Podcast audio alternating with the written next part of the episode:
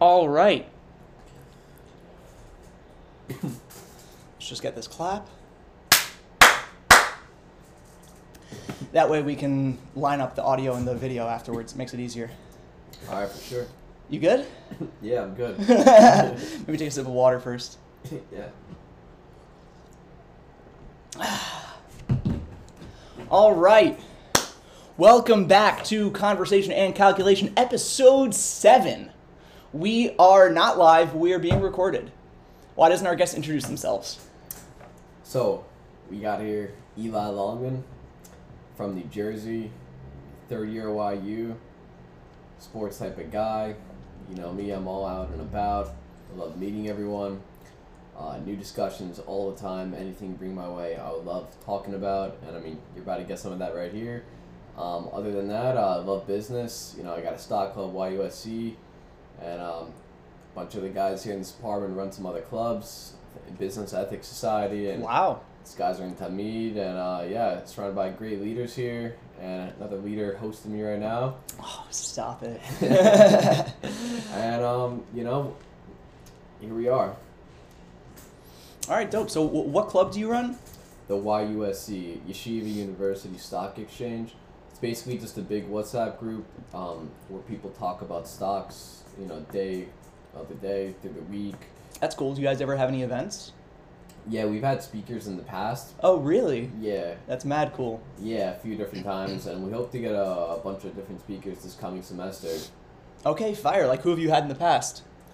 We've had these crypto traders on YouTube, and these guys basically were the ones who got into the squeezes on AMC and GME and... Yeah, it's like, you know, like... This dude who knows all about the meme stocks, and like he became really big because he made a lot, and he learned something online. Like he became like technically good with reading the chart or whatever that it was. The guy had something good to say, brought him on board, and he had a lot to talk about. We also had other like investors and other guys out there that are like professional and gave their opinion, their advice, their take on the markets and how they engage with trading stocks or any form of making money through the markets. That sounds really cool.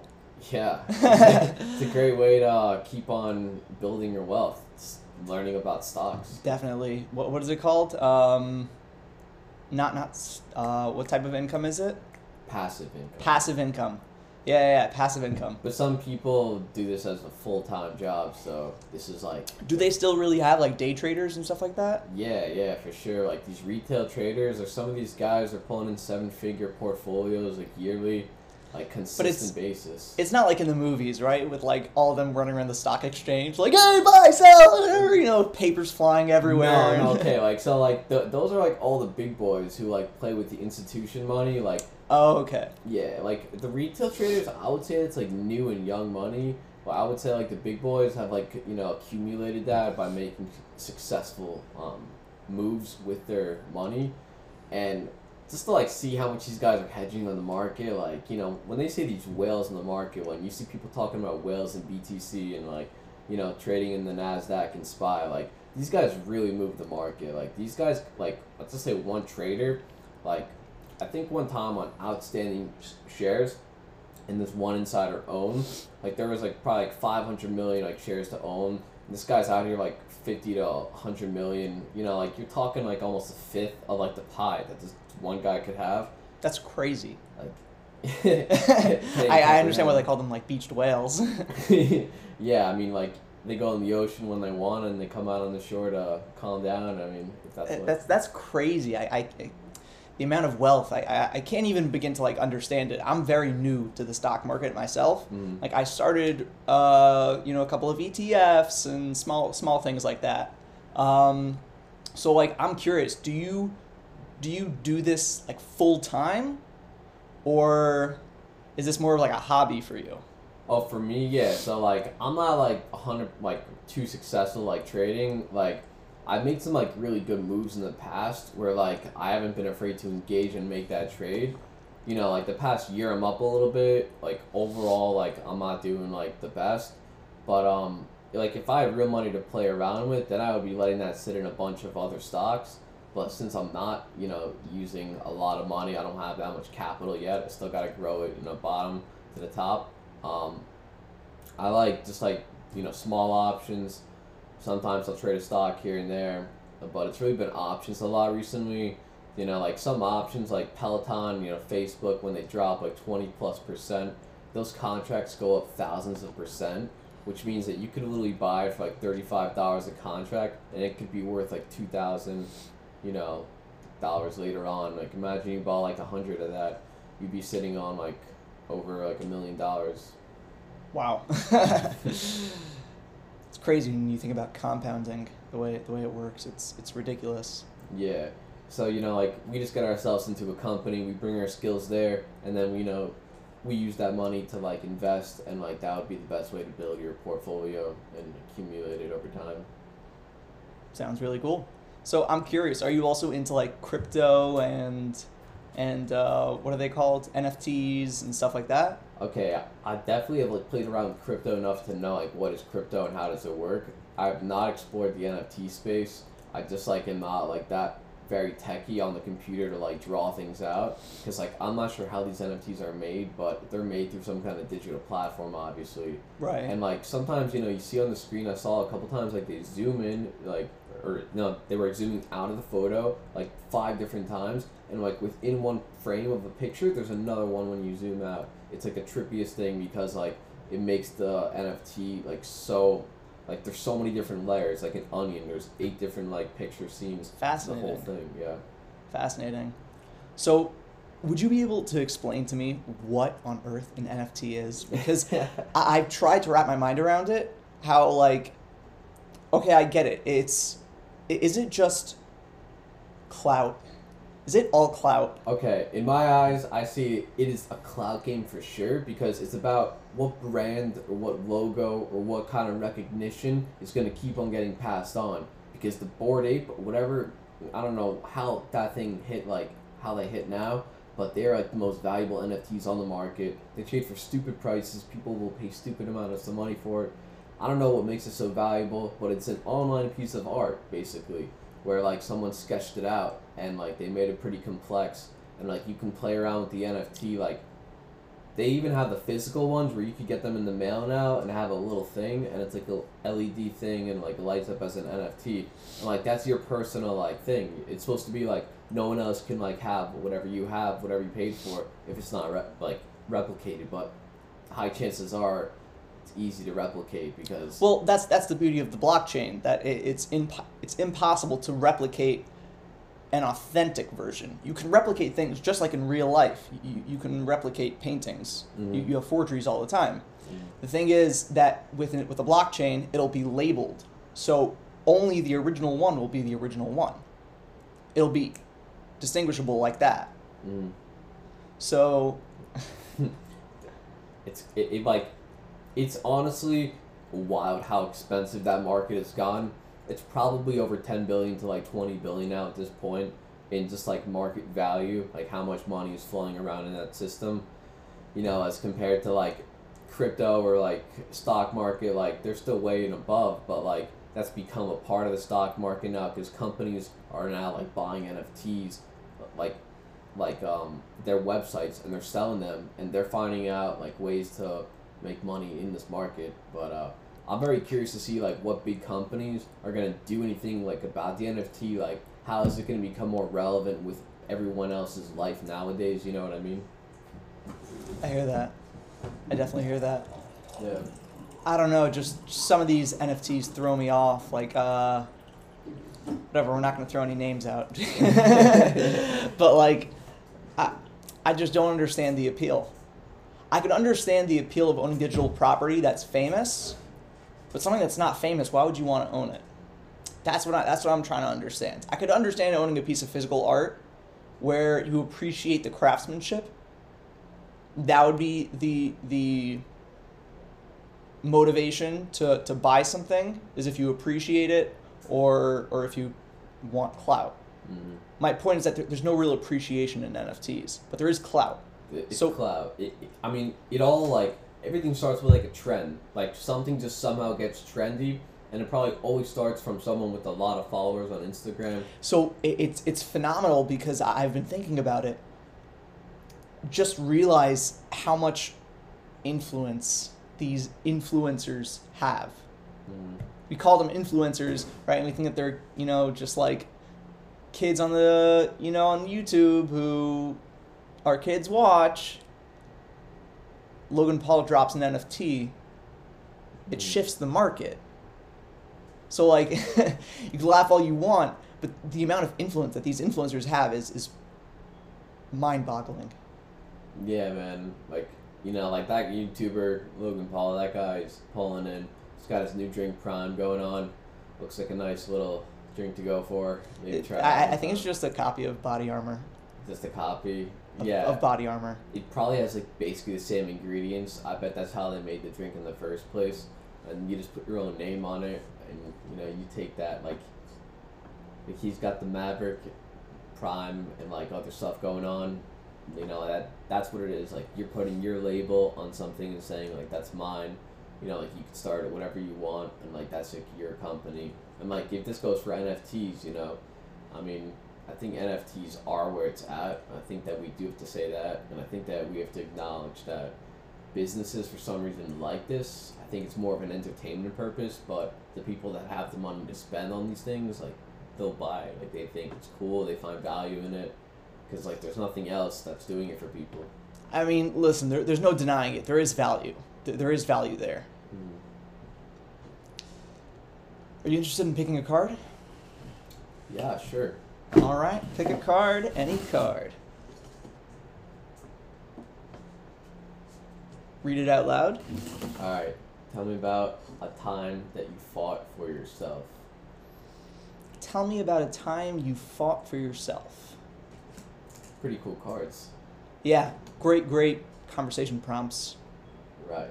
Yeah, dude. So, fought for myself. That's a good one. I would probably say that. Need a minute to think about it, cause I got a good one. All right. Yeah, for sure. All right. You go first. 7th grade. I'm walking down the hall. In between classes, right? And I get held back by somebody from behind me. Then a kid comes from in front of me and starts punching me in the stomach, right? Mm-hmm. So I'm this little nerdy kid. So at first I'm just like taking it. And then I start wrestling to try and get out, right? One time I actually break free. My fist connects with somebody's face, and that guy went screaming to the principal that I punched him in the face. But, like, did you show him your face after? Like, were you all messed up too? No, they were punching me in the stomach. Oh, so you just clocked him. Yeah, so I literally just clocked this guy in the middle of the hallway. And I mean, he had it coming for him. Like, it sounded like he was messing with you for some reason. No. A different guy. Just a random guy walking down the hall. Oh, it wasn't the guy who was punching me. Wasn't the guy who was punching me. Yeah. That changes everything. Yeah. Wow. Yeah. So I punched this random guy in the hall. Mm-hmm. Right, when I was actually just wrestling free. So I get called into the principal's office, and he starts talking to me. He's like, you know, Ellie, I can't believe you did something like this. This is so not your style. This is, you know, you're usually such a good kid. I don't know what's gotten into you. And I'm just sitting there silent the whole time. I'm like, I'm not giving into this.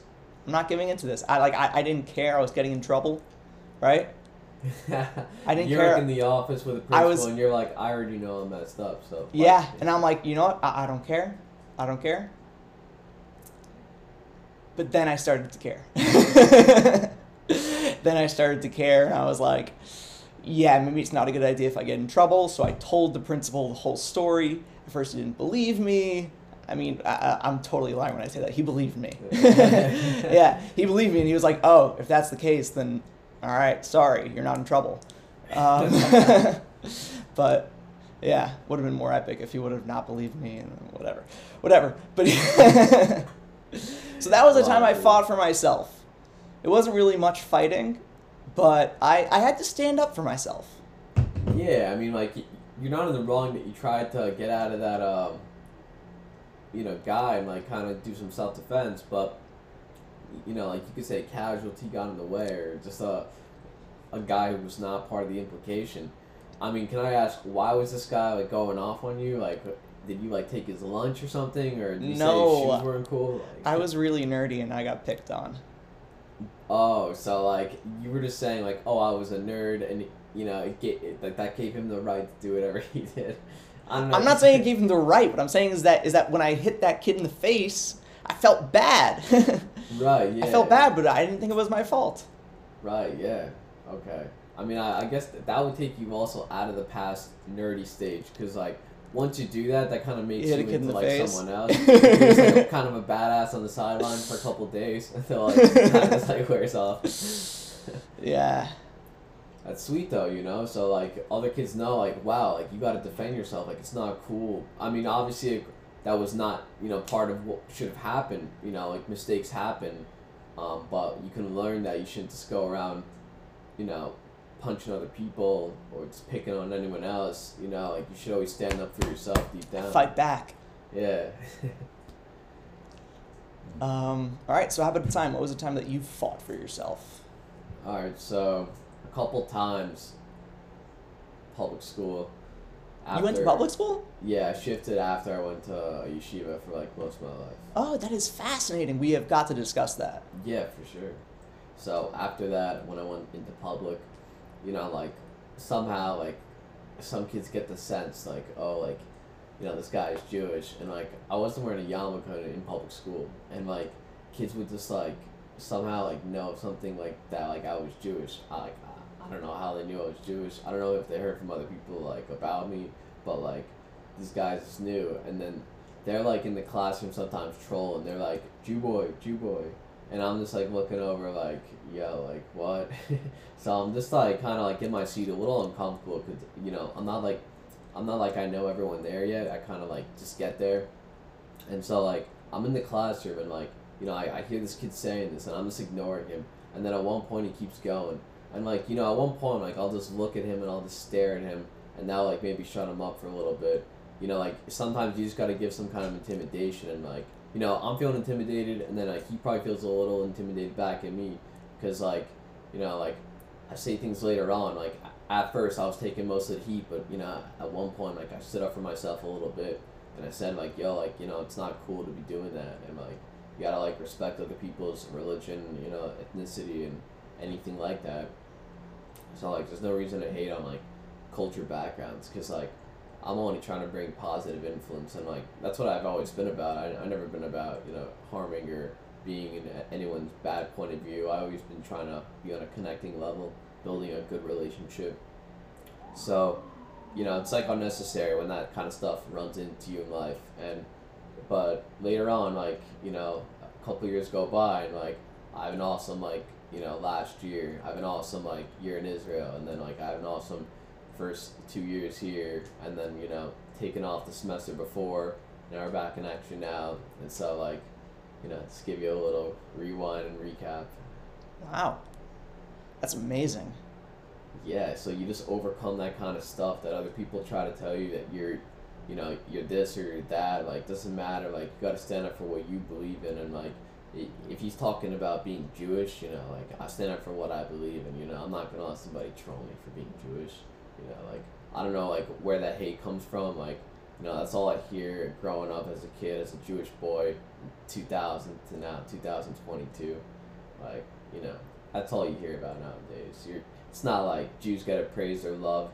I mean, you look online and you'll see, like, Nobel Prize. Like, I don't know what kind of award that is, but that's, like, something with prestigious knowledge or something like that. And, like, if a bunch of those guys have done it and then a bunch of Jewish guys are doing well nowadays, and, like, that's enough for me to live and say, like, you know, like, I believe in my people, and anyone else that's gonna tell us we can't do whatever after, you know, crazy past too, you know, like, freaking Holocaust and, like, always getting kicked out of towns and always getting me hate on for who knows what reason, but I guess you could just say that we like God, and that's our ambition out here, really, just to spread the word of God. Wow. Yeah. I can't even begin to fathom what it must have been like, because I went to the yeshiva system my whole life. Mm-hmm. So I've primarily only been surrounded by other Jewish kids, other Orthodox kids, you know? So like, I don't even know what it means to like have to deal with that. Mm-hmm. Yeah, it definitely makes your balls grow. But it definitely establishes like a mental toughness, like, you know, like more than just a self-discipline, kind of just like literally uprootedly tough, not just on yourself, but like around like your awareness. Like at least for me in my past, that's kind of what it's done for me. Like always been aware, you know, even in Israel I had to be aware a couple times, like where I was at, you know, just keep your head woke, because like you hear about these things that will happen, and it happens to like less than like 0.5% of a population around the world. Like these things that happen are so like small, like as in it's not going to happen to like 100 of us. It might happen 1 in like 3,000 or whatever, but it's not common at all. You get the point I'm saying? Yeah. But I just like don't really get why you know, it's always like such a big talk, you know, like in my eyes, like perspective, I just like feel that I have a strong perception of what's going on around me, and I never really understand like intuitively deep down like where someone's act of craziness could come from. Like it all comes from their brothers or siblings or fathers or parents or like older relatives, but like, you know, just like to see it run through someone's system, like to be all hating and stuff, and then you got the complete opposite, or someone who's just trying to spread love and peace and positivity, like two different sides of the spectrum, and I feel like that always collides, so I feel like that's worth mentioning. Wow. Yeah. So when did you switch to public school? After 9th grade. Wow. And until then you had been in the yeshiva system? Yeah. Fascinating. Yeah. Were you in a co-ed school or a... Yeah, it was co-ed. Oh, no. Before, yeah. Before, your yeshiva. You were also in a co-ed. Okay, so that wasn't new to you. Yeah, no. I mean, like, there was more girls in the next school, for sure. Okay. Fascinating. Now, what prompted that? And you don't have to answer this if you don't want to. Mm-hmm. Well, what, like, initialized me to leave at first? Yeah. It was, like, a little bit repetitive at one point, like the routines in the morning, because, like, you'd have a lot more classes to take in general compared to, like, a public school. Like, you'd be taking on, like, 3 to 4+ courses. You get out at 5 after, you know, when I was in 9th grade, and, like, that was just wild to stay in school until 5, and just, like, kind of realize that, like, there was another option where you could get out of school around, like, 2 or 2:40, something like that. So... it was like it was intimidating to be, you know, in my old yeshiva. Like it gave me a lot of lessons and uproot, but I just felt like at one point I wanted to change. I wanted to like go outside of the bubble, and I wanted to see like other stuff around the world and explore more about myself. I don't know. I just felt like it feels a little bit restricting. Like I don't know if you get that sense sometimes. Like. Even still growing up Jewish, it can still feel like you're very restricted, even though you have so much love for everything that, like, you know, God has given you, you know, Baruch Hashem and all that. You just, like, still realize that it's a lot of challenges ahead.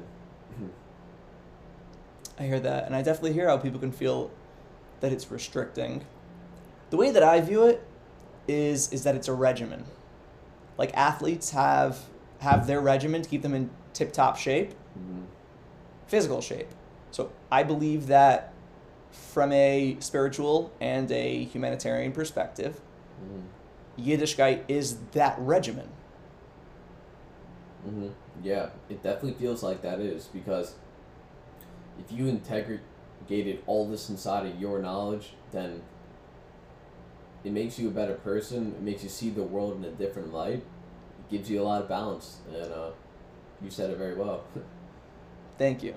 Yeah, so that's what prompted it. And then what was your initial experience like?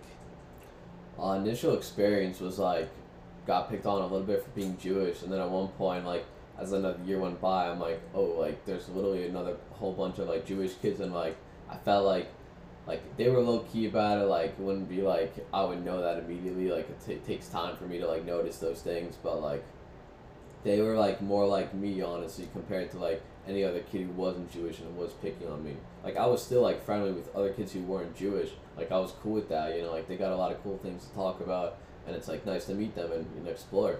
But I just didn't really understand, why, at first, like, you know, like, guys do that. I mean, like, I do get it, you know, I'm like, way past it now, but my second year, it got better, and my third year was really good. At end of the second year, you know, in the summertime, just hang out with friends a lot, go to pools and parties and, you know, hanging out. That's so cool. That's so cool. That's like a, it's like a, you know, movie high school experience. Yeah. I guess you could kind of say that, because a lot of, like, my friends and a lot of the kids that I knew, like, you know, it was, like, some fun places and cool places that we were at all together. It was, like, some well-rounded parties. I mean, like, you know, like, I'll say the word party, or you could say the word social occasion, but, like, it's really, like, you know, like, going out and meeting people, like, at another kid's house or, like, at some event. And then, like, later on in school, you know, you see them and you just say, like, what's up, like, how you doing, like, you know. So it's like a very similar experience to, like, college, like, as in if I compare it to just yeshiva, like, it's a huge difference. Right. I hear that. I'm sorry, I'm just, like, I'm trying to understand, but, like, I guess all of our viewers will understand, but, like, if there are any, like, non-Orthodox listeners out there, to understand the utter paradigm shift that is switching from yeshiva to public school, it's like different worlds. Yeah, man. Like, it's just, like, it feels like there's, like, this thing over your head, like, until you get there, and then, like, it opens up, and, like, it lets you see everything outside of the yeshiva world, because there's no doubt it's two different worlds.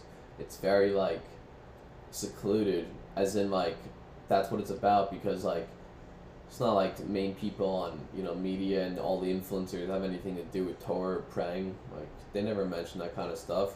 And, like, Judaism is about that with more than 50% of the time. Like, I don't know, that's kind of what it feels like. So it's, like, hard for them to relate. But then again, like, I'm not always doing that kind of stuff, you know, like, I'm living, like, a Jewish balanced life, and, like, I still like to meet, you know, anyone else out there, because, you know, people with other religions have other different views, they probably have a lot of good things to say, you know, like, I met a lot of good people in my life that definitely weren't Orthodox, and, I met, you know, like, probably, like, 50 that I, like, built, like, a somewhat of a relationship with, like, I would say over my life, that, like, I could confidently say, like, a number of. It's weird, but, like, especially the way we're talking about, we keep saying them and they and yeah, it's like I'm like, it's just so, no, yeah, I get it. It's just, it's this very weird balance between, like, you know, like, are we a different race? Are we just a different ethnicity? Like, what are we? To the point that, like, we're able to say they. Not in a derogatory or pejorative way. Mm-hmm. But merely just as, you know, an exclusion from the self. Like, I disassociate from that group. Mm-hmm. Yeah, I mean, like... Yeah, I mean, like, I feel like that's... If you're, like, Russia, and you're saying, like if Russia's talking for his country, like that guy, I mean, Vladimir Putin, if he's talking for his country and he's on stage and he's looking out at everyone and he says, like, if they can say whatever they want, but we, Mother Russia, are the strongest, and he says they, he probably means, like, the U.S. if I had to think about it. Like, other people might do it by color, or other people might do it by your religion, or people in your community, or, like, you know, guys and girls that are, like, a friend group or something like that. Like, I don't know what the scenario is, but they kind of feels like you're saying just another group of people that's outside of your group.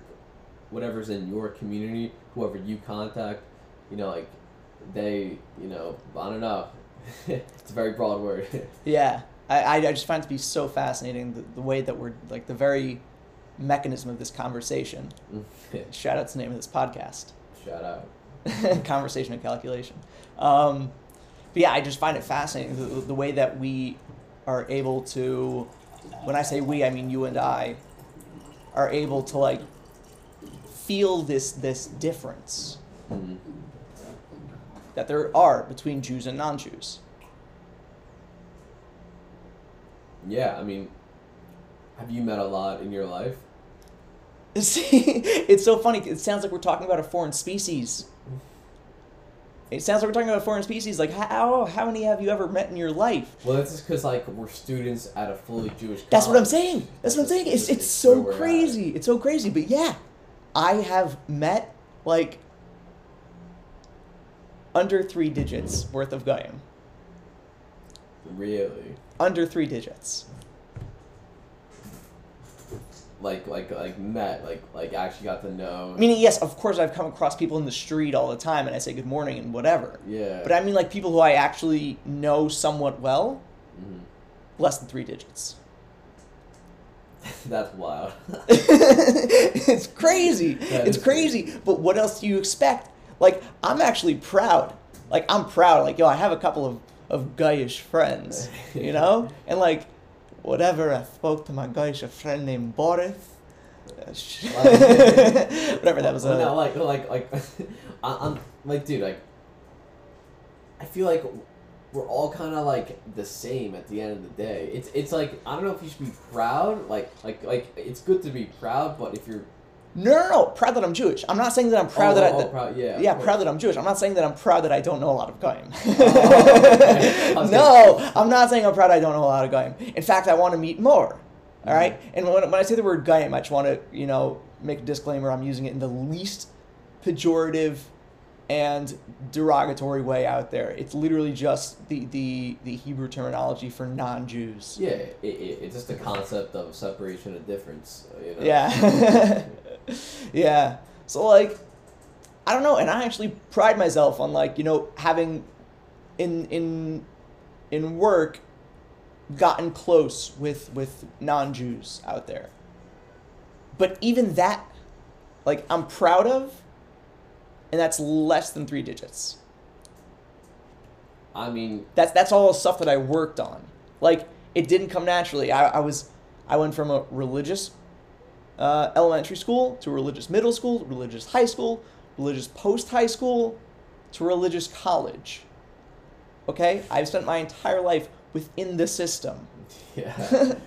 So, like, it's just crazy to think that, like... But you, like, watched, like, sports or any TV shows or movies? Yeah, but it was always relegated to that. It was like, oh, Goyim exist in movies. They exist on an online world. Exactly. That was it. And all the people in the street, okay, they're whatever. They're just people in the street. Mm-hmm. But, like, they didn't actually have, like, lives and stories and families that they cared about. They were just people on the street. Mm-hmm. But, like, an actual non-Jew that had a life and had a family and had friends and aspirations, that was very few and far between. Hmm. And it's just fascinating to see the difference. Right. I'm curious. We got to milk this, like, other differences from, like, being outside of the system. Like, yeah, dude. Don't get me wrong. Like, it's not run like a public system. Like, you go to a Jewish school, you're getting taught, like, the Torah all day long. Like, and they're not getting taught that. So, like, you're learning about the aspect of God while in school, in a public school or whatever, and, like, another private institution, maybe that's Christian. Like, I'm sure if it's a private institution that's Christian, they have, like, you know, Christian teachings in the morning. Like, they read from their Bible or something. Right. And, like, every time I say they, like, their Bible, you know, like, there I am going again and saying their, you know, without even realizing it. But it's just basically based off of, like, where you stem from, like, where your roots go back to. So, like, that kind of goes to say, like, okay, this is our group. Okay, other people, you know, Vatican City, they're like, this group, I don't know, Catholic or Christian, all the difference of that, but they got some kind of separation. you know, maybe if someone's talking about like their Christian stuff and they say they want to change this and that about the rules, like maybe they're referring to the other half of the group, like maybe there's a split. Like for us, like we know there's like 5 different levels of like, I don't know, like as I see it, there's around 5 or 6 levels of like Judaism. You know, you got Chabad, you got Hasidim, you got people who know Yiddish. Well, I mean, that's a different kind of a Jew. You got modern Orthodox Jews, you got conservative Jews, you got the Reformed Jews. You know, like it, like as I see it, like here's the Orthodox level and the Hasidim and like the very religious guys who just like fully like tap their mind into that, and that is their life. They learn to do that. As compared to like a Modocs, you're still kind of involved with like outside life, so like you got a different taste of life. And then you got conservative and reform, where conservative is just saying like, all right, like we're doing a 50-50, and then reform is kind of like, all right, we're just going to kind of change it up a little bit, like kind of however we want to. It's so crazy because the world that I'm coming from, like we wouldn't even put reformed and conservative and orthodox in the same sentence. Oh yeah, like that might even be a little bit like from like. You're probably right on that. Like, you probably need to say. I'm not saying that whether they should or should not be. All I'm saying is that, like, it's just fascinating again to see another manifestation of being outside of the system, suddenly broadens your definition of what it means to be a Yid, and that's something that's very special. Mm-hmm. Something that's very special that a lot of from people have to learn, that like. Just because their version of Judaism is different than yours doesn't make them any less Jewish. Mm-hmm. So I just find it fascinating to see these different manifestations of what it's like to be outside the system. Right. So do continue. Yeah, dude. So like that just brought up an idea inside of my mind where like I feel like I broadened my horizon when I learned Torah. I just get the sense sometimes that, like, if I'm fully integrated in it, then I lose the sense of, like, just modern, like, school theory, science, you know, facts and logic. And, like, even knowing about, like, emotional intelligence, like, you could put that in the middle of the line there to know, like, people skills, to know how to talk, handle yourself, understand what the other person's trying to get across, gestures, body language, and all that, you know. I'm like, we as a group, we can learn so much from each other because we grew up differently. Like me and you, like kind of, but like our lives are a lot different from, you know, some kid who grew up probably in like Texas, you know, Christian kid, you know, like completely different lives, you know, like right. So I'm just really wondering, like, if. Ooh, ladies and gentlemen, we have a special guest. A very, very special guest. Welcome. I didn't get that. Oh. Could you try again? Sorry. How we doing, Eddie? Sorry. Good. Eddie! What's up, guys? What's up? We're on a podcast. If you don't want to, you don't have to be in it. Okay. But you're more than welcome to join us. You don't have time right now because I have to work to do. Okay. But on Wednesday, you can Wednesday with y'all? Yeah, of course. Yeah, I'm not on Wednesday. I have class till 8, but if we do after 8, I'd be so down. All right, awesome. All right, I can't wait. How are you guys doing on? This is great. Podcast going on. All right, man. Yeah. Excited to listen to it. Yeah. So you were in the middle of saying? I think I finished what I was saying. Oh. Well, actually, I was actually about to get to a point of something. I don't know, you know, just... Continue, keep rolling, anything else. Yeah, more differences that you perceived from being out of the system. Right. I mean, it's better to get a broader perception of other people's lives. Then again, sometimes it's good to not know what's going on everywhere, because sometimes you poke your head in places you don't want to, or you get a taste of something that gets addictive and you know you shouldn't be trying it, you know, like... where I'm getting at here. So it's management. It's really finding a way to manage your life, because you're probably going to get exposed to those things unless you're in, like, you know, some kind of Jewish community where they only use like flip phones, so there's no internet and their very kids, insular. Yeah, the kids don't have TV, so they don't know what that kind of stuff is. Like, that, you know, changes your perception on life, because, like, once you get that other half of perception of everything else, then that just opens up the door for so many different opportunities, a lot of risks, too. Well, you know, as I see it, opportunities. And for them, I mean, like, I don't really know what to say. Like, I don't want to judge a father and say, like, that's not a way you should raise your kid. I'm not going to say, like, that's the perfect way to keep him. It's just kind of wild. Like, I'm just stuck on that idea that their lives are so much different than ours. Like, the dudes who don't have, like, TVs in their home. Because, like, now you say it like, that puts those Jews, like, a level, like, kind of, like, I don't know, I feel like above us. I mean, like, we're light years away from non-Jews. Like, these guys are, like, pros. We're light years away from non-Jews and the way our childhoods looked. And there are people in the Jewish community who are light years away from the way that we looked. Yeah. Like, it's just, yeah, it's definitely crazy. Yeah, so after high school for you, you were in yeshiva your whole life? Yeah. Okay, and then you went to Israel? Yeah. I went to TC. I'm not sure if you've ever heard of it. Yeah, sure. I'm down to hear about that. Let's hear. Okay. Torres Chaim was phenomenal. I mean, it was... it came at a time in my life when I really needed it. You know, I had a rough end to high school. Mm. And Torres Chaim just embraced me with open arms. And they really took good care of me. And... I learned a lot there. It was a lot of it was a yeshiva. Yeah. And yeah.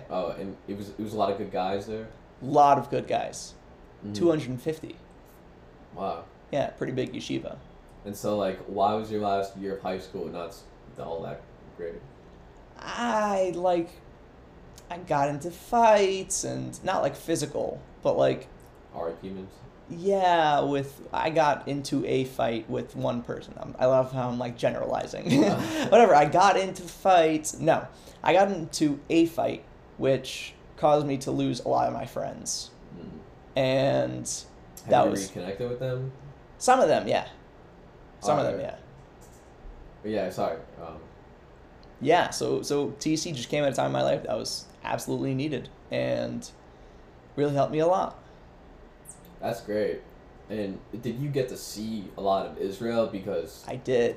I did. I'm very, very proud of the fact that I did. Have you ever heard of Yam L'Yam? Yeah. Dude, I did Yam L'Yam twice. No way. Yeah. Like, I loved it. Week or, like, same time frame? No. 2 years in a row. You only have like a 2 week period to do it. Right. It's like 50 miles, or is it more? I'll be honest, I don't know. I think it's like 160 kilometers. It's like by the Kinneret, and it goes to Tel Aviv. Or? It goes from the Mediterranean to the Kinneret, no? To the Kinneret, yeah. So, but it go on the right side of the border, and then it goes across, or you could say left to right, but it goes on the left side. What city is that? So I forget the name of this city. It's this like small random village in the middle of Israel. Just a random place. Yeah, but like that's the starting point of Yam L'Yam. But like it's like a known hike. Like, is that like the official like starting location? Yeah, they have they have maps that they sell in like tourists and whatever and right stuff like that. It's like a huge trail because I did it too. You also did it? Yeah. Oh, when did you do it? I did it in 2016. When I did a trip with my friend from high school and elementary school, we basically hit up Israel for a month. And oh, that's amazing. Yeah, it was just like right in between like sophomore, junior year, yeah. That's so awesome. Yeah. So dude, Yam L'Yam is crazy. Beautiful. You see so much of Israel. All the landscapes are all different. It's that's the craziest part. You're literally walking, so for like 3 days, and in 3 days you come across like 15 different ecosystems. It's ridiculous. It's ridiculous. You go from like desert to mountaintop to like valley to, yeah, like, to rainforest. It's cold, it's hot, it's warm, like it's very it's green, crazy. It's orange, like it's so crazy. You know, yeah, like, whoever has the chance, go on Yam L'Yam. It's fantastic. Always guaranteed an amazing trip. If you're not a camper type of person, this is not your trip. But if you're an outdoors girl, outdoors guy, whatever it is, go for it. Yeah. You definitely got to be... Woo! I remember we showered. Oh, yeah. Isn't it like 2 weeks before you get a shower? Oh, so... No. So there are no showers on the trail. Oh. So what we did was... We took baby wipes and we wiped ours. Oh, nah. Baby wipes. With baby wipes. You guys like plastered with dirt on yourselves? Yeah, you're literally just filthy from the day. You're just filthy, and like you could go to sleep like that and like whatever, but like something that I realized that like you're a hygienic guy. I'm a pretty hygienic guy. Mm-hmm. You know, but like real talk, if we don't shower one night, is it like we're filthy? Nah. Like, dude, I definitely am going to shower every single night. Like, that's a strong word. That takes like 3 nights at least. Exactly. This one day, and you are like that. Like, that's you're just like... covered in dirt and filth and like... Okay, like first day dirty, like if you go, then second day mad dirty, third day you're filthy. You know, 4th day, you're disgusting. 5th day, don't even come near me. Basically, don't even come near me at the last few levels there. But yeah, no, dude, I mean, camping... So yeah, we use baby wipes. Oh, yeah. So, I mean, like, this brings me to connection with camping, because in camp, we used to go on hikes all the time, and then you get a good experience of how to hike and, you know, just being able to do cardio and being able to move for long periods of time with literally no exceptions, just keep on walking, you know, like that definitely built some great underuse, you know. So all these kids got that inside of themselves when they did this Yam to Yam or they went to camp back in the day. Like getting that experience to go hike is honestly amazing, because imagine you were someone who never got the chance to see like an outdoors kind of area. Like if you're someone from New York City and you never had the opportunity to go to a park kind of outside of the city, you know, like you probably don't know. It's a different world. Yeah. It's a different world. How about I go for another card here? All right.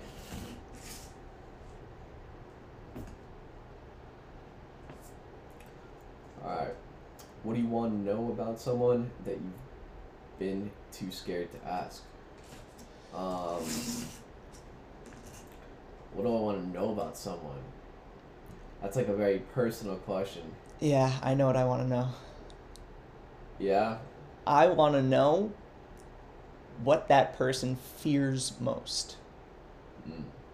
Because I have no problem. I ask people all the time. Like, oh, what are you most passionate about? You have like a number one fear though? I want to know what their number one fear is. I think I know what my number one fear is. And I feel like that's a very big motivating factor in my life. And I feel like if I knew someone else's number one fear, and that's not something that you can get in a conversation, mm-hmm. then I feel like you would understand them so much more. And like, that's something that I really want to know about other people so that I can really understand them. A fear. Wow. Yeah. That's what I think. I think their number one fear. Finding what spikes someone and what gets them on their toes, what gets them to, you know, have a hunch in their back, or what gets them to shrivel up, you know, because everyone has a different fear. Exactly. So I feel like that's the most telling thing that you can get about a person without just straight up asking them. Mm-hmm. You definitely get a lot. Yeah. How about you? What would you say? I mean, like, I'm just thinking about, like, if I want to know something out of someone, like, if I had to choose the number one thing, it would probably be, like, to know who's... Like, I want to know the best investor out there. and I want to know what stock is on his mind that is super cheap, like a small cap stock, and that's going to become, like, a mid-sized company soon and then build its way, you know, I mean, like, I'm just thinking on investor end because we're young guys and we got to take care of our, you know. Yeah. I hear it. But fear, like, are you basically asking you want to know about my fear? I mean, only if you're open to sharing. But, like, I feel like knowing what somebody fears really provides nuance for what motivates them to do. So if you don't mind sharing. Okay. Well, honestly, my biggest fear is probably finding a girl and I get along with her really well and there's a lot of clicks going on between the heart to heart, and then later on it just breaks and then it stops. That's probably my biggest fear, kind of gonna become like the lover boy type, you know. But yeah, that's kind of it, to build a strong relationship with a girl and then like get that broken. Like, I think that's a fear because like that changes your mentality. Like, whatever, I had like a small girlfriend in the past and like it was whatever, you know, like I didn't get all too sad about it, or like I was young, it wasn't very long, like it was my first experience, but like, you know, like it wasn't the worst thing out there, like. But I'm just thinking about for the future as I develop into like more of like a man, a young adult out here, you know. It's just that moment. Or my other biggest fear is being judged by someone else, even though deep down I'm never really thinking about what anyone else is saying to me. It's just like, if they're right about something and they say something that's correct, and like I was wrong about something, then like I'm gonna feel like like I should have known that. You get what I'm saying? Like, it's like scared to like be put on the spot for something that you know you're wrong about, so like you can't really do anything about, and you just want to go back in time and change that. And then, you know, that other thing about like a girl, if that happens between you and a girl. Yeah. I hear that. Fascinating. Just another, like, total difference between, you know, this is between a co-ed school and a single-sex school. But, like,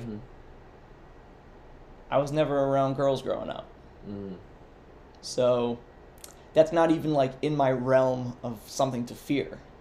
You know, you can only fear something that you believe is reasonable. And, like, to me, that's so unreasonable that it's like, why be afraid?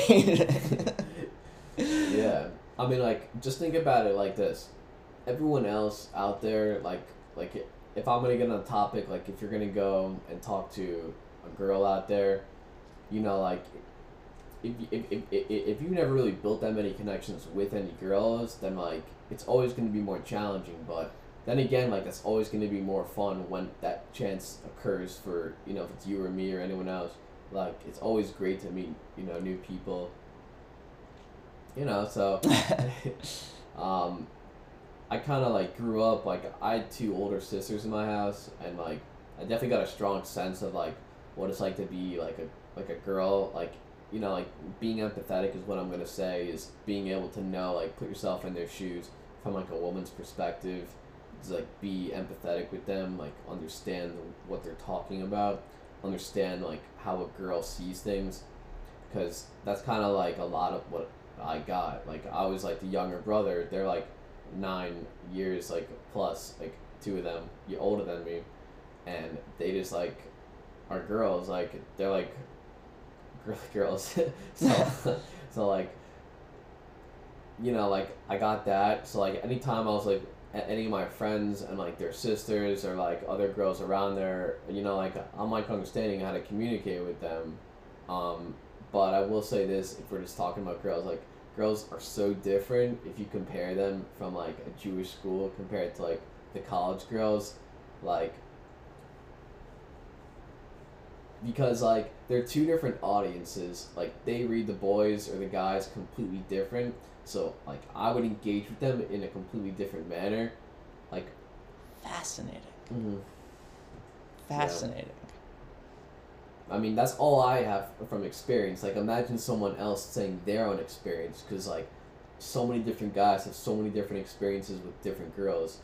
And, like, you know, like, girls out here in the city, they're chill, you know, they're cute, they're fun. I mean, it's not really that easy for us, you know, in our college to get connected with the girls' college. I mean, like, it happens. Like, I see them here and there, but it's not really, like, that common. Yeah. Like, it, like, the more commonality I would have would be going out, you know, some guys downtown and, like, seeing other girls that are out and about at, like, just, like, a party. It's nice when it's a Jewish party, too. If you got, like, the Jewish chicks that are out there partying, then that's, like, the funnest. I went to my first Jewish party. When? End of last semester. Wow, let's go. Yeah. What party was it? It was somebody's birthday party. I don't remember who. It was 21 for sure. It sounds like a big party. No. They turned 23. Oh, this is an oldie here, right? Yeah. They turned 23. So, so funny how relativity works. That, like, we could be like, yo, 23, that's mad old. You're 19 or 20. 20. Bro, I'm 22. No way. Yeah. And you just started college? Yeah, dude, I was in Israel for 3 years. Oh, that was a part of 3 years. Whoa. Yeah. You were studying. Yeah. Wow. Yeah, so you built some strong connections there, I assume. Yes, very. That's awesome. Very. Also, but now you're, you know, you went to a party, and let's hear how it went. It was very nerdy. The party was a party. It was a nerdy. I mean, okay, so the party itself was very nerdy because it was a bunch of YU kids. Okay. So, you know, like, how cool can it really get? Was it a house party? Yeah, it was in somebody's apartment. Okay. Yeah. So, more, yeah. I don't know. It was just very weird for me. What was it? More guys than girls? It was definitely more guys than girls. Right. But, like, the fact that there were girls there was just so weird to me. I'm like, am I at a wedding? Like, what is this? First time for everything, man. Damn. Wow. It's crazy. And so the party itself was very nerdy. I was even nerdier. I was just standing on the side. Literally standing, like, it's this courtyard with this gate. Right. Right? That's where the party was. I was just standing against the gate, like, you know, looking around, whatever. Just checking out the party. Dude. Just checking out the party. Totally sober. Was everyone else there drinking up? Yeah, everyone was. I mean, not everyone was drinking, but there was a lot of drinking. All right. Yeah, but, like, I had, like, a test the next day, so I was, like, staying sober. You had the grit. So, I mean, look, bro, I mean, I'm sure any girl, she's the one to talk to you. I mean, look, here, I'm talking to you, and if I had to give a suggestion out there, I would say it's a great idea. Marketing, baby.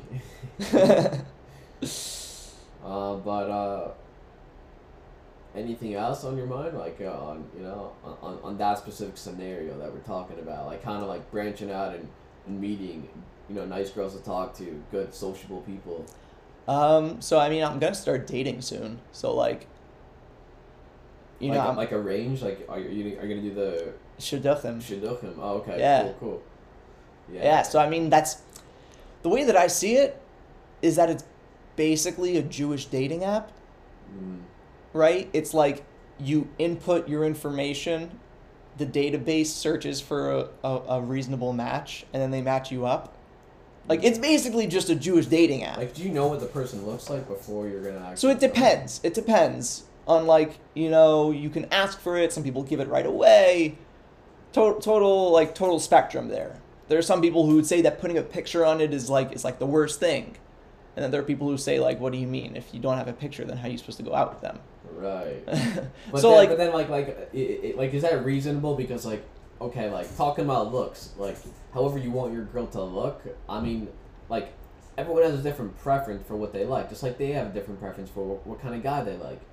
Right, so the idea is to mitigate the effect of looks as much as possible, because this is thinking, like, long-term. This is not casual dating, this is dating for a lifelong partner.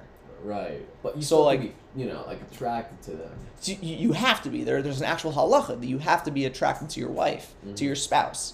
There's an actual halacha that you have to, which is why you have to meet in person at least. Mm-hmm. Think about like old school arranged marriages. They didn't meet each other. They met each other under the wedding canopy. Mm-hmm. You know, they didn't meet each other. So that's why in Jewish law, you actually have to meet your wife beforehand to actually make sure that A, you like the way she is, and B, you like the way she looks. Good stuff, man. I mean, that's a great way to engage and learn, connect, talk to girls. Yeah. And maybe meet a great one, you know. Hopefully, Meretz Hashem. But like, yeah, it's basically just a Jewish dating app. Yeah, it's like Hinge and... Exactly, Hinge, whatever, Bumble, whatever, and any of those ones. Tinder, maybe. I mean, J-Date. J-Date. E-Harmony. Yeah, I don't know, like, the mechanics of these different dating sites. I've never been on them. So, I don't know to say, like, oh, yeah, I'm more of a Tinder and less of a Bumble. But, like... I mean, you know, I'll tell you from experience, it's kind of weird using the app. Like, every single time, like, I've met, you know, like, a girl, like, it's always been, like, through a different person. It's always been through, like, a Jewish setting, because that's always what I've been through. Or it was a public school setting, like, that was, like, a different case. But when I went on my program, it was everyone on the Jewish program. Even though, like, you know, like, you walk around, like, Tel Aviv and stuff, and, like, you know, like... You check out the region and you do a quick comparison with the country to country and you're like, am I moving or not? But no, yeah, it's I mean that was a complete joke. It was just like, you know, because like you go on the beach and like if you're someone who never been out and about, you know, from your like neighborhood growing up, then you'd be like, whoa, like this is like paradise, like, you know, like they got drinks, they're playing all these different sports, you know. Dude, like the paddle ball. They pound paddle ball. What is that? Dude, that game is insane. Yeah. The game is wild, but like you see it once in a while in the States. Bro, Israel, every 5 feet there's a game going. Yeah, and then you got soccer going on a lot, or the hacky sack. Hacky sack also, but the paddle ball. Dude. Dude, it's skill, man. It's crazy skill. It's crazy skill. Yeah, you know, so... I'll tell you, you know, a little bit about growing up or just living in Israel for 9 months. That was a dope journey. I explored the country with a big group of people. Met some great guys, kids from LA, Texas, Florida, you know, Chicago and Massachusetts and all around, like a bunch of great guys. And then you also had, a bunch of British kids who were on the program too, which is cool because they combine the American and British, put them in Israel together. That's really cool. Yeah, they met some cool people there too. It's really just about like building friendships if you really think about it. Like, in my point of view, that whole entire program, I was just building relationships, getting better at just talking to people and being able to go out, take care of yourself. It's kind of what it is. Like their parents. In America, all the Jewish mothers are like, all right, go off for a year, give me a break, I'm chill now. Yeah. But it's funny that you bring that up because I believe that may be, friendship may be one of the most important points, if not the point, of going to any sort of post-high school Israel program. Mm-hmm. It's not what you learn there. Because, let's be real, how much can you learn in a year, 2, 3? It's setting up. You could learn a lot, but compared to what you can learn in 60 years, 70 years. That's a full life. Exactly. So the idea is that it's building the relationships around you that'll keep that lifestyle going. Right. It's all determined about how are you going to, you know, keep continuing to build more relationships, build stronger ones with the current ones. Or, you know, someone else out there, I'm sure, in the world that has been a kind of a quiet type of person who has not, you know, met that many people and are more of a independent, interpersonal type of person. You know, because you got all different types of kids out there. So, but I feel like if like you believe in the concept of like, you know, friendship, just building a relationship with a guy or girl, with your family, like that's really where it's at. It's you gotta build.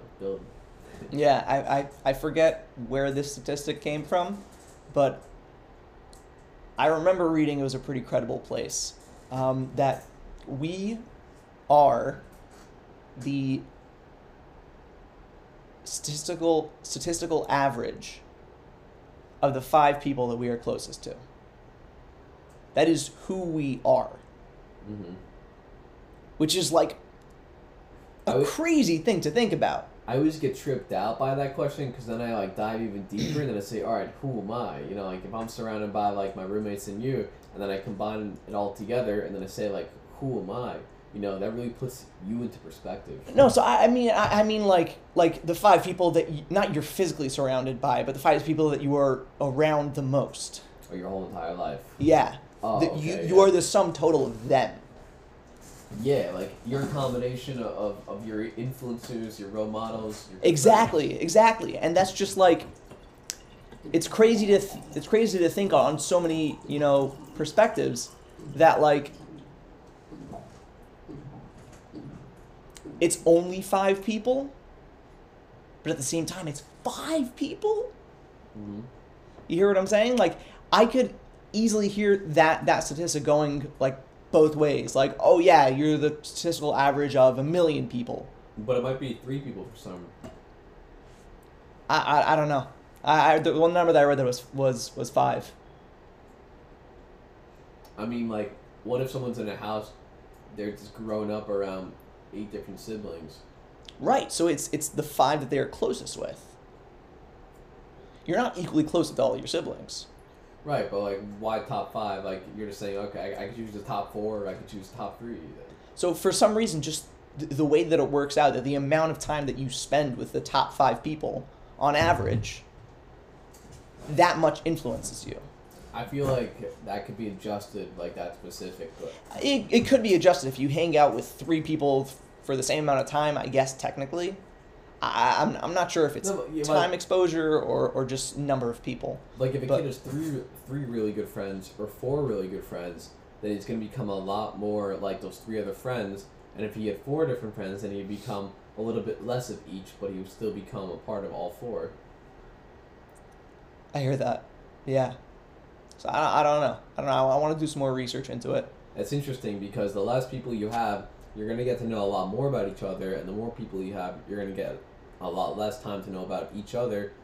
Like let's say me, and then there's 4 different guys, and I build a really strong relationship with one, and there's one guy who I don't really talk to, and then there's 2 guys who I kind of talk to the same. It's like the first guy, if you're going to ask him, like, who would he value more in the relationship, like, I don't know why I'm saying this, but like if someone had that question, like, there's always going to be like that kind of nip of a connection between you and someone else. Like, you're going to have a stronger or less strong connection with someone that you know. So like, I just don't really understand how 5 is a number. I mean, if you say, look. I don't know. That was the number I read. All right. Like, if that's the number, then that's the number. So I can't really argue with that too much. I don't know. I'll look it up again after the podcast. Yeah, but it's just crazy. And now that I think about it, I think that's another reason why I started this podcast. The reason that I told myself was that I wanted to have interesting conversations with interesting people. Mm. I wanted to have as many as I could. Right. But now that I think about it, it's not just having the conversation, but it's spending the time with them, getting the influence from them. And I truly believe in the maxim of Chazal, Ezu Chacham Halomin Mikol Adam, who is wise, one who learns from everybody. So I genuinely think that there is something to learn from everybody, and it's not just that I want to have conversations with all these different people; I want to learn from all these different people. Mm. It's a very strong concept, bro. Thank you. I'm fully with it too. I agree with it. I'm on the same boat too. I think that's a strong value to carry with you your whole life. Thank you. You want to pick another card? Yeah, let's go for it.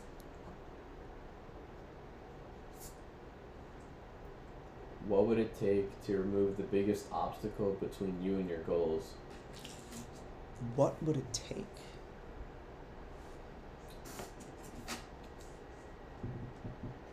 I would say, like, probably like an economic shutdown. That could definitely do some damage. But what do you think? I would say fear.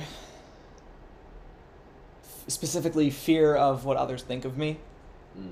I think that I'm pursuing a lot of things in my life right now that took a lot of huevos. Dedicated time. Yeah, took a lot of huevos to get me to do it. And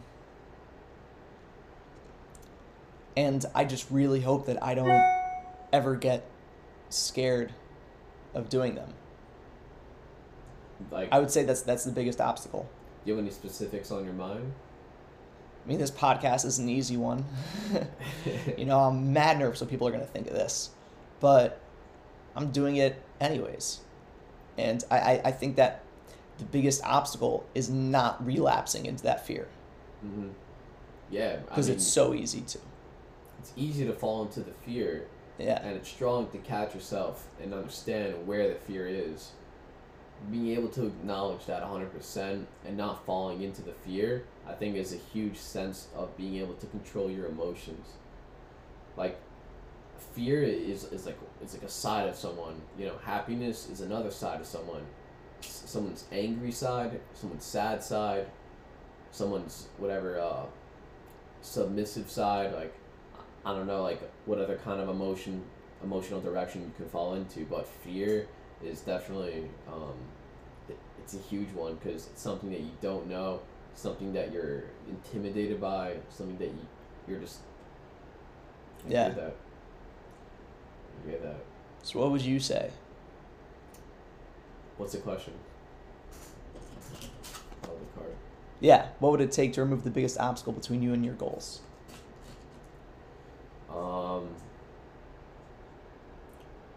Like, what would it take as in, like, what's going to stop me from getting in between me and my goals? I guess. Or it could be what would it take to overcome those goals? To overcome those obstacles. To overcome the obstacles. Okay. I don't really know how to answer this, man. I mean, like my goals right now are to, like, finish up college. And so what do you see as being the biggest obstacle to that? Finals, yeah, probably. All right. How are you going to get over finals? By studying. It's my boy. Yeah. It's the only way we know. I mean. Yeah, I mean, like, my other real goal is I'm really trying to get good at investing, and it's just really difficult when market is trading. Like, the past couple of weeks, choppy conditions is the word I would use. Literally just, you know, like... Fascinating how it's comparable to a sea, but yeah, yeah. Whales, you have currents and the waves, the size of the waves. You know, that's 10% versus 20%. You know, like the waves all come in different sizes. But yeah, I just want to get like my goal is obviously to start making money and like. You know, I set goals to try to make this much by that much, and like I did it a couple times, and I just didn't get there yet, and it's like really tough. So the only thing that's gonna stop me from actually doing it is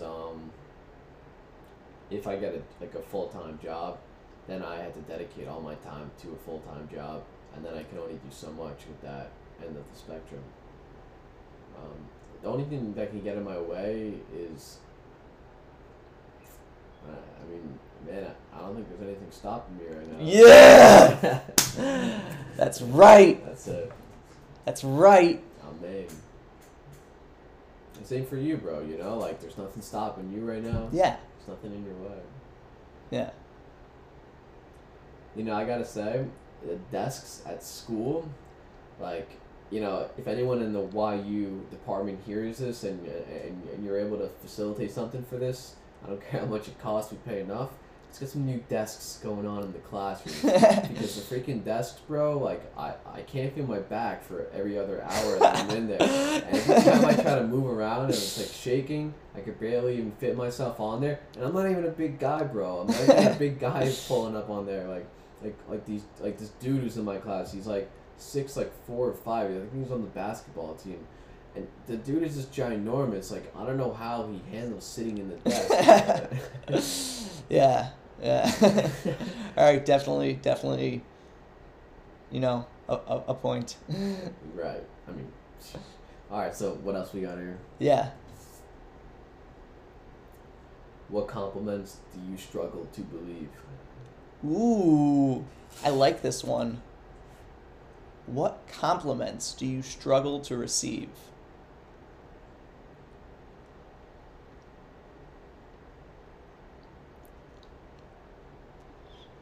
I know.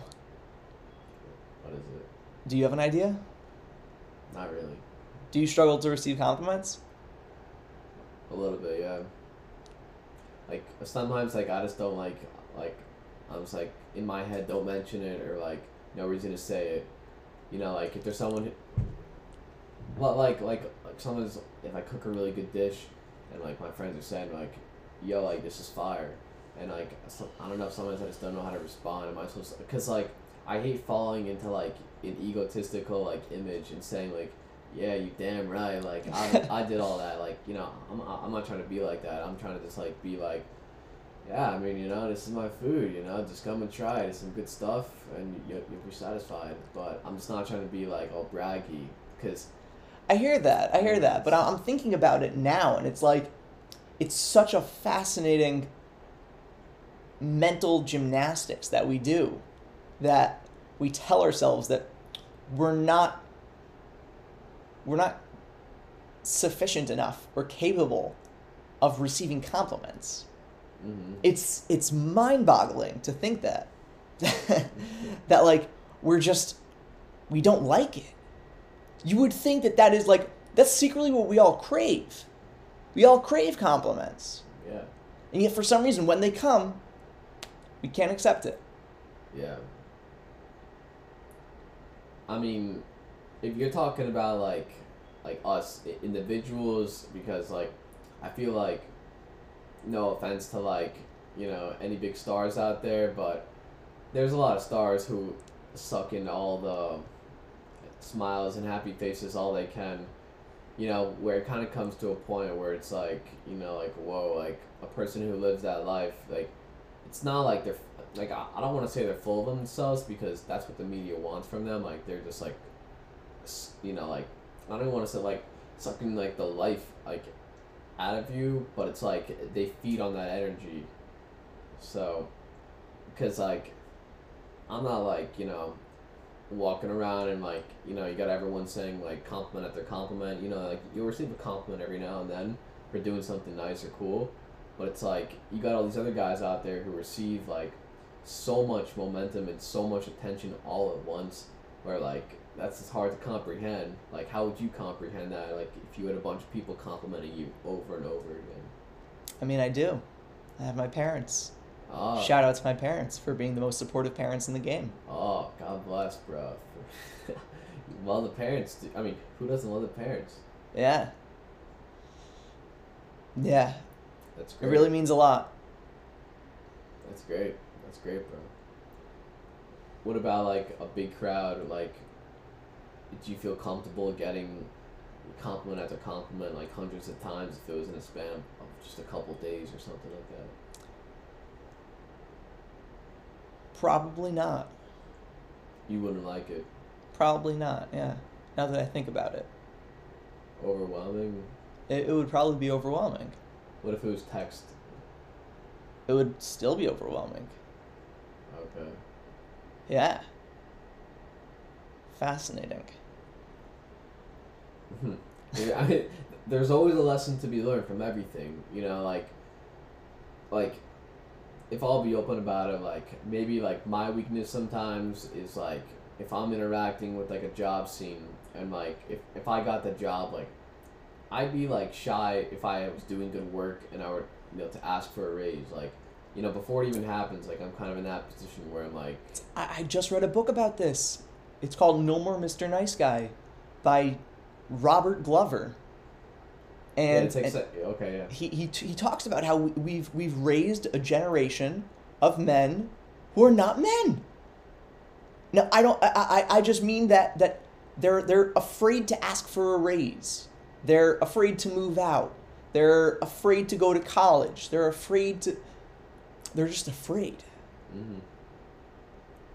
It's fear of the unknown. Yeah. How do we comprehend this?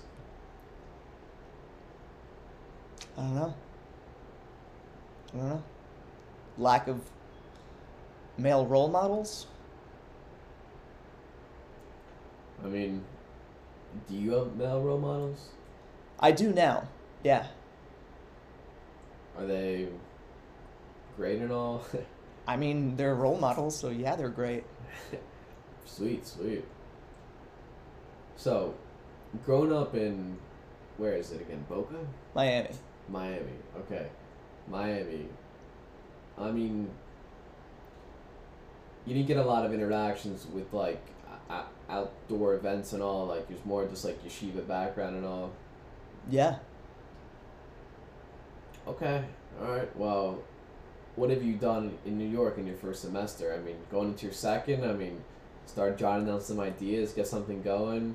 Yeah. So, I mean, you know, I feel like I say this a million times every single podcast, but I started this podcast.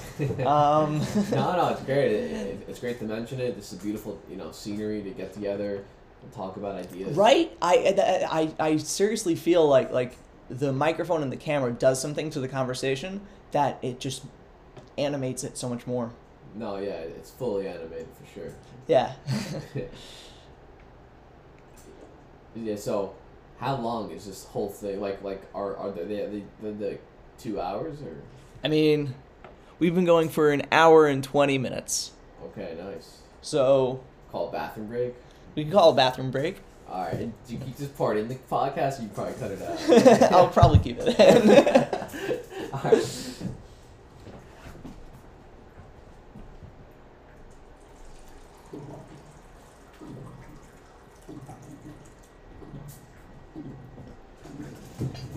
Professional.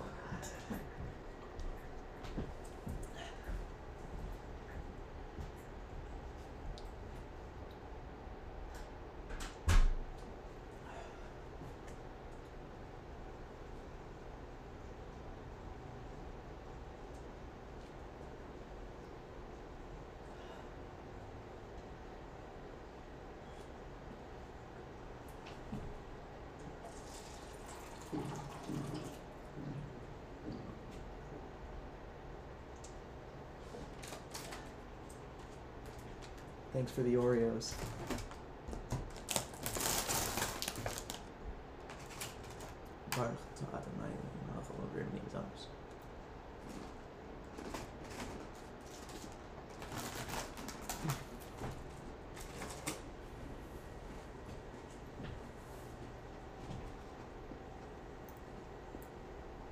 Tad bit of ASMR.